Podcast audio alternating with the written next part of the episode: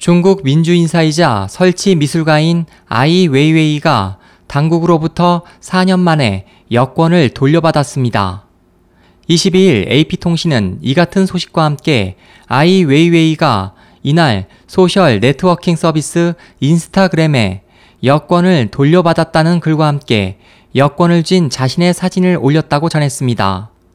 2008년 베이징 올림픽 메인 스타디움 설계에 참여한 유명 설치 미술가인 그는 그동안 정부의 부정과 인권 문제를 공개적으로 비판해왔으며 당국의 정치범 구급 및 감시 상황을 빗댄 퍼포먼스 등을 벌이며 당당히 맞서왔습니다.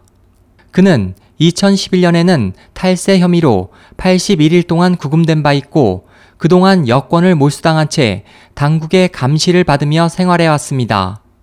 현지 보도에 따르면 아이 웨이웨이는 지난달 초 베이징 외곽에 있는 798 예술구에서 정식 허가를 받아 전시회를 열며 오랫동안 중단됐던 예술 활동을 재개하기도 했습니다.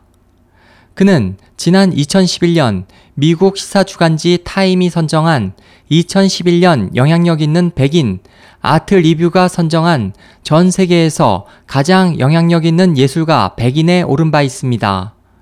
SOH 희망지성 국제방송 홍승일이었습니다.